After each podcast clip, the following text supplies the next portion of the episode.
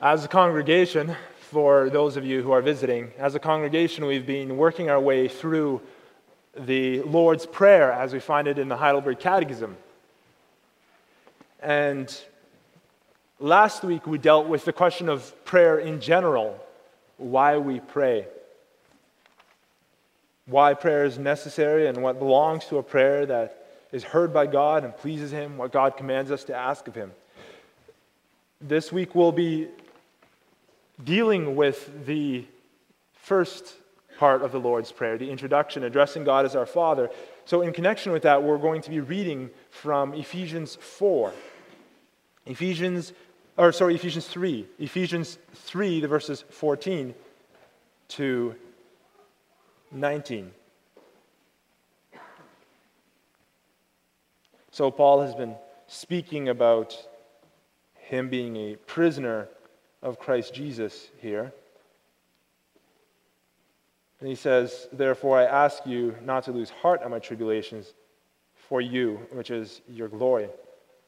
And then he opens in verse 14 For this reason, I bow my knees to the Father of our Lord Jesus Christ, from whom the whole family in heaven and earth is named, that he would grant you, according to the riches of his glory, to be strengthened with might through his Spirit in the inner man, that Christ may dwell in your hearts through faith, that you, being rooted and grounded in love, may be able to comprehend with all the saints what is the width and the length and the depth and the height, to know the love of Christ, which passes knowledge, that you may be filled with all the fullness of God.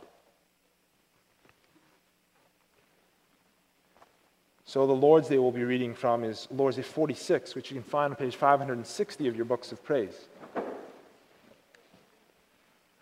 Why has Christ commanded us to address God as our Father? To awaken in us at the very beginning of our prayer that childlike reverence and trust towards God, which should be basic to our prayer. God has become our Father through Christ and will much less deny us what we ask of him in faith than our fathers would deny us earthly things. Why is there added in heaven? These words teach us not to think of God's heavenly majesty in an earthly manner, and to expect from his almighty power all things we need for body and soul. So far. Beloved congregation of our Lord and Savior Jesus Christ. How is your relationship with God? Now, I know the temptation right now will be to say, oh, pretty good. But I want you to stop and think for a moment. I don't want you to give a pat answer to this question. How is your relationship with God? Do you see Him as your Father? We're going to move on for a moment, but in the meantime, I want you to hold on to that thought. Do you see God as your Father? In our church today, I, I, think we would all agree that the father figure is an important figure in the home. We understand from Scripture that it's the father's responsibility in relation to his kids to provide for his family. Matthew 7, verses 9 to 11, 1 Timothy 5, verse 8 to instruct his children, Proverbs 1, to exhort, encourage, and implore his children, 1 Thessalonians 2, to discipline unruly children, Deuteronomy 21 and Hebrews 12, verse 7, to raise children in the discipline and nurture of the Lord without provoking them or exasperating them, causing them to lose heart.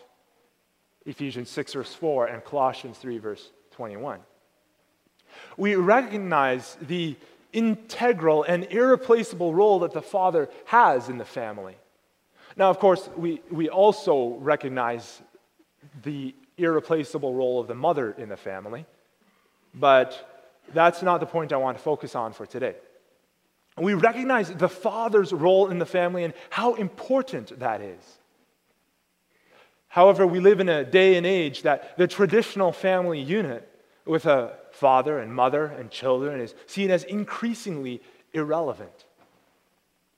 According to statistics put out by the group The Fatherless Generation, an American group, The lack of a father figure in America has had a significant impact on the home.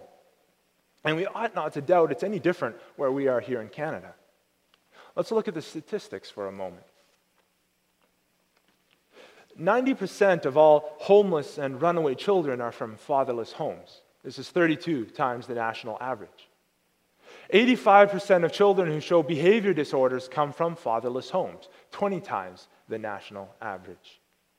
71% of all high school dropouts come from fatherless homes, nine times the national average. 75% of all adolescent patients in chemical abuse centers come from fatherless homes, 10 times the national average. Now, there's many, many more stats that we could pull up in connection with fatherless homes. Would these people say, these ones who are involved in it, say that it is because they didn't have a father role in their lives that this happened to them? Probably not. But the stats do speak to it. It's, it's necessary.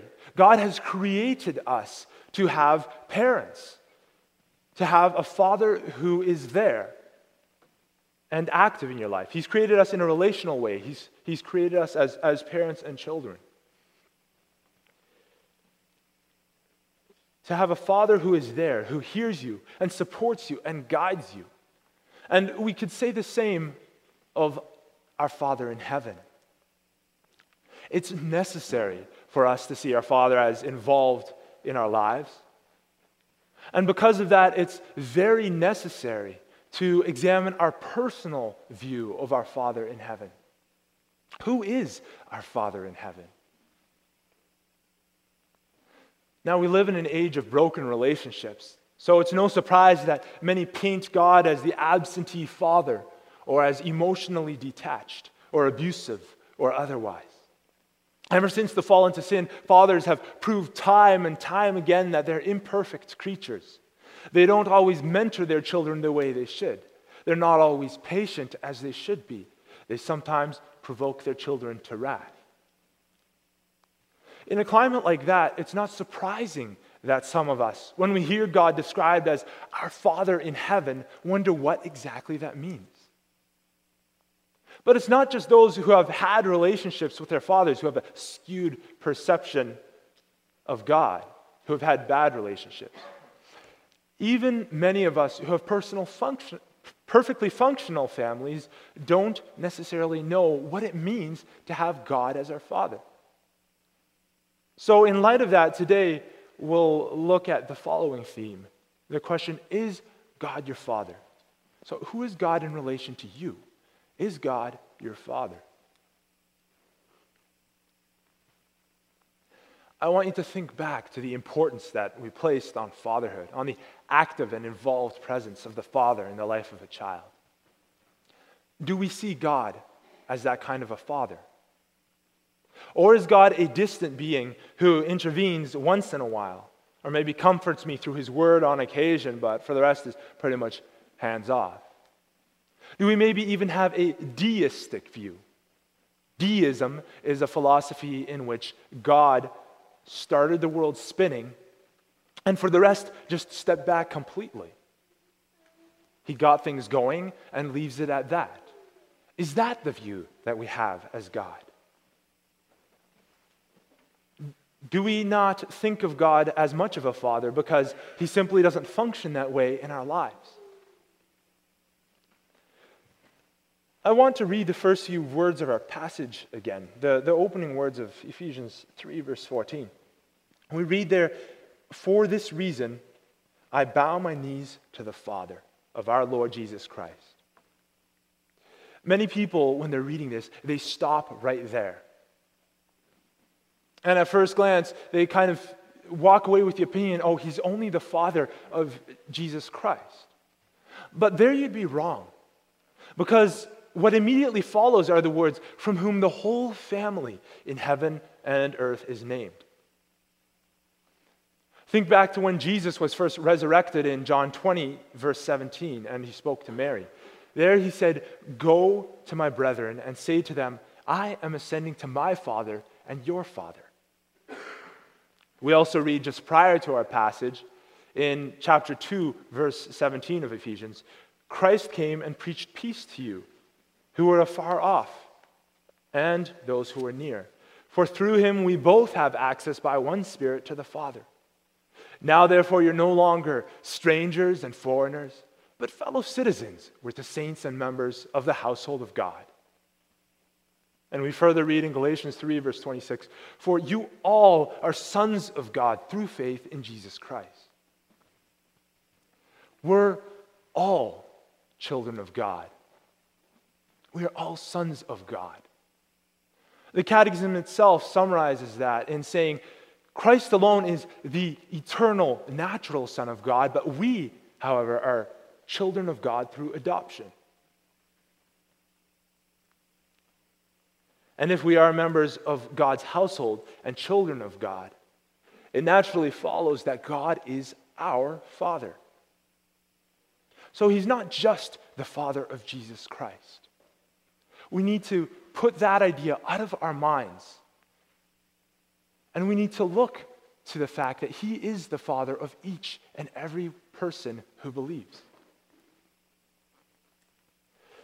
Not too long ago, when speaking with someone, they mentioned the question of how little we as a Canadian Reformed Federation tend to speak about our, our faith lives, how little we speak about our walk with God.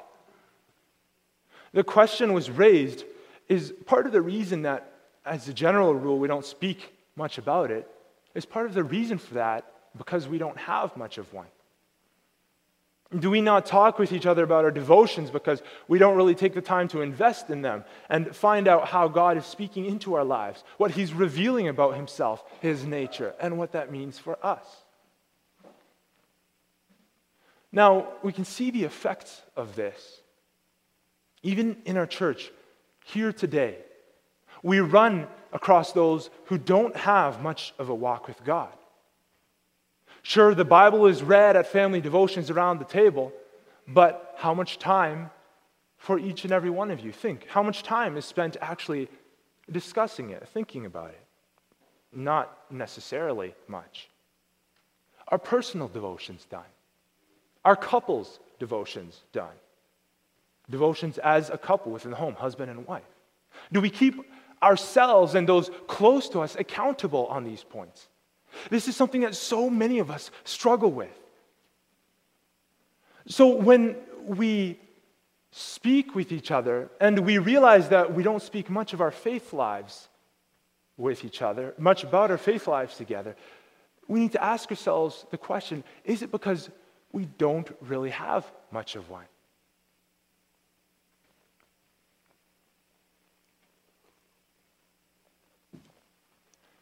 So, how does the question of fatherhood connect to this? Many of us don't have a proper grasp of what it means to have God as a father. We don't rely on him in that way. We don't speak to him in that way. We don't really consider him in that way, even though he declares himself to be that in the word, even in the very opening words of our passage. So the question is whose fault is it that we don't experience him as such? Does the fault lie with God? Consider what kind of God our Father is for a moment. At night, when we look up into the heavens, you can see the night sky, black as velvet and sparkling with stars. You can see the planets wheeling overhead and the moon hanging there, a bright white disk, a lesser light reflecting the greater glory of the sun. You feel so small. And it makes you think of God. What is man that you're mindful of him? When I consider the heavens, the work of your hands, what is man that you are mindful of him? The vastness of the night sky reminds us of the might of our powerful God. When you see the sun come up in the morning and you see the flowers opening once again, you see God clothing the flowers of the field in a glory that even King Solomon, in all of his splendor, couldn't rival. You hear the birds begin to stir, to flutter about and sing, and the words of Jesus are brought to mind. Look at the birds of the air, for they neither sow nor reap nor gather into barns, yet your heavenly Father feeds them. We read in Isaiah that he holds the earth in the hollow of his hand, and all its inhabitants are like grasshoppers. The picture of the numbers of the nations as numerous as a countless swarm.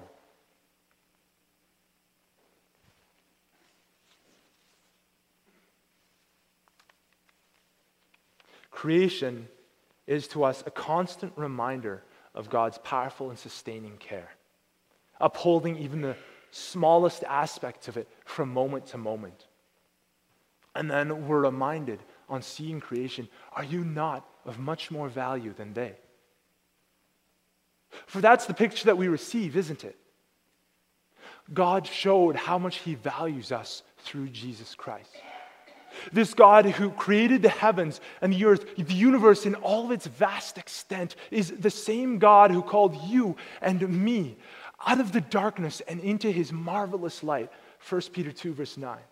2 Corinthians 4, verse 6. It is the God who commanded the light to shine out of the darkness, who has shone in our hearts to give the light of the knowledge of the glory of God in the face of Jesus Christ. He called us from darkness into light so that every day, each and every day, we may be able to call him Father. As the canons of Dort say, for this was the most free counsel of God the Father, that the life giving and saving work of the most precious death of his Son should extend to all the elect. Each and every time we take the time to listen to him. Each and every time we look to his word or hear it proclaimed, we're once again reminded of our adoption as sons. We're once again reminded of his revelation and his declaration of love to sinners.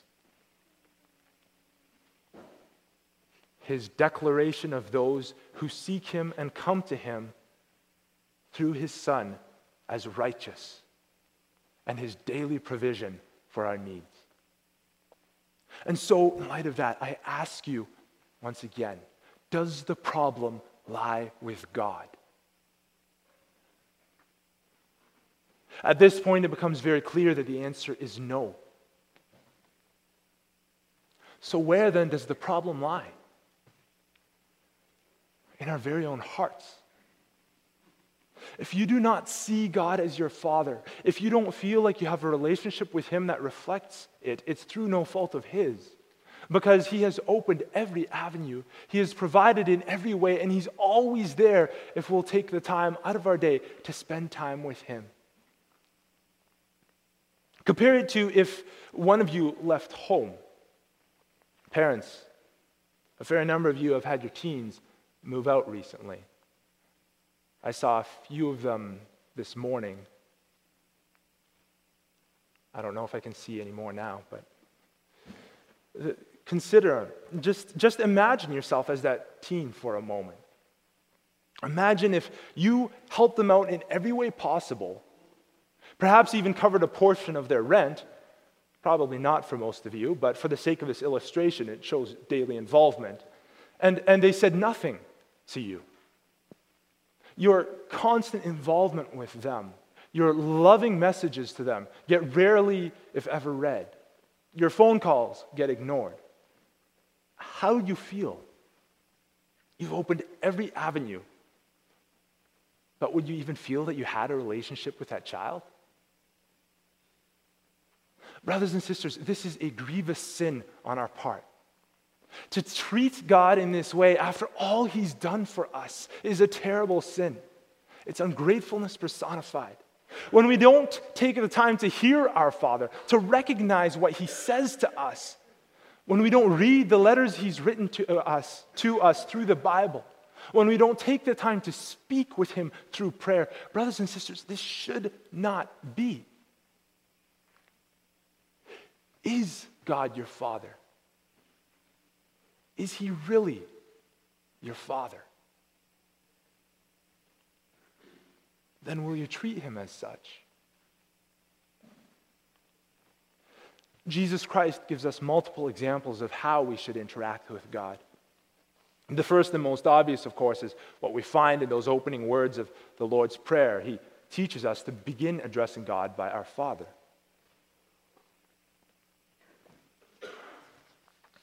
But he goes further than that as well. Let's go back for a moment, take a step back in time to when Jesus was celebrating the Passover at the age of 12. He went down to Jerusalem with his family, and you can find that in Luke 2, verse 41 and following. Now, as his family comes back home, he lingers in Jerusalem. His family hunts for him everywhere, and they eventually find him in the temple. But his response to their panic is, Why did you seek me? Did you not know that I must be about my father's business?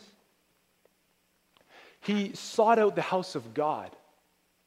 He wanted to spend time in his courts, listening to what he learned, listening to what men said about God, and asking them questions to learn more. He had a passion and a heart for his father. He wanted to discover the deeper aspects of his relationship with his father. This ought to be a reminder for you as well. You're speaking to God, and He is your Father. Why talk in that way?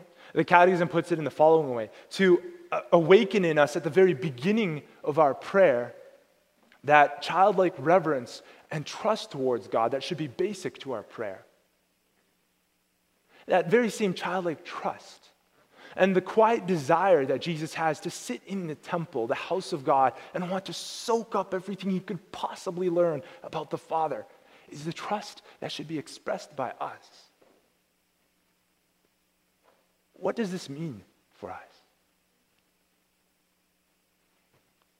Well, first of all, first of all, apart from spending time in His Word, when, when we're addressing God, we need to stop just talking to the air. Stop talking to the air. So many of us, when we're, uh, so many of us here today, when we pray, we don't always talk with our Father. We don't approach Him with childlike reverence and trust. We pray like we would speak to no one in our lives with barely a thought. Right before our breakfast or lunch or supper, just sitting down and spilling out rote words rapidly. Now, I understand if people struggle with prayer. I understand that. I understand if you're struggling with the, the way to form words, how to speak with God. And I'm not talking about that. I'm talking when we sit down and we go through it just as the motions. When we sit down and when we're done praying, with, if we were to think back, we wouldn't even be able to really remember what we prayed. Don't talk to the air, but speak with your Father. We also find Jesus cleansing the temple in John 2, seeing men who cheated, who charged outrageous prices, and who bought and sold in what should have been a place of worship, he drives them out, saying, Take these things away. Do not make my father's house a house of merchandise. Then his disciples remembered that it was written, Zeal for your house will consume me. When we live out our everyday lives, do we live in recognition of God's concerns? Do we want to defend his name, his reputation, and his character? Today, we don't really live in a culture that what you do reflects as strongly on your parents anymore. I mean, maybe in the babysit, you might have that. Oh, that's so and so's children. But it doesn't, it's not something that we really see as reflecting on the parents. If a child does something then that doesn't cast a smear on the reputation of the parents. But it should be something that we think to in our day to day actions. It's something that we find in many cultures around the world, and it should be something that we think about as well. If there are those in the world who would not act in certain ways or do certain things because it would reflect badly on their family name, shouldn't we express a similar kind of concern and more when we reflect on the name of our true family, the family of God? Consider this when you're at parties, when you're in the workplace, at school, or at home. Consider how your actions reflect on the character and reputation of your Father. Now, this might seem a little overwhelming. You might be thinking, if I'm always thinking about what other people think about God as my Father, you know, won't that kill my desire? Won't I constantly have what I'm doing on my mind? I mean, it's easier when life is easy, but what about when life gets hard? That's extra pressure on me. But this is where the doctrine of God as our Father that Jesus teaches us becomes our greatest ally. In Matthew 11, verse 28, when Jesus just finished teaching the people that he is the one who reveals the Father to them, he tells them, Come to me, all you who labor and are heavy laden, and I will give you rest. By this, he teaches his people that in him, our concern about who God is as our Father can also find its rest. Because when we fall short, he will be there to purify us. When we mess up and when we're tired and weary because of life, He is there to make things right for us. Because of Him, we know that God won't disown us. In fact, we're led to see that our very concern for God's name comes from us as those who are within the family of God. And that's a huge relief. The fact that we have that concern shows the fact that we have that concern for the name of God, for the reputation of God, shows that we are living from within the family of God. And that's a huge relief because it reminds us again that we are God's children. It's a constant reminder to us again that through Christ we've been adopted as fellow sons and as fellow heirs. It reminds us that we have Jesus Christ as our older brother, the one who's looking out for us, and the one who purifies us. This is what we'll be celebrating in the Lord's Supper in a few minutes. And I want you to think about it as you eat the bread and drink the wine. We're taking part in a visible reminder of what our older brother has done for us. We're remembering that God, through him, has now become our Father. As our Father, He won't drive us away when we come to Him in need.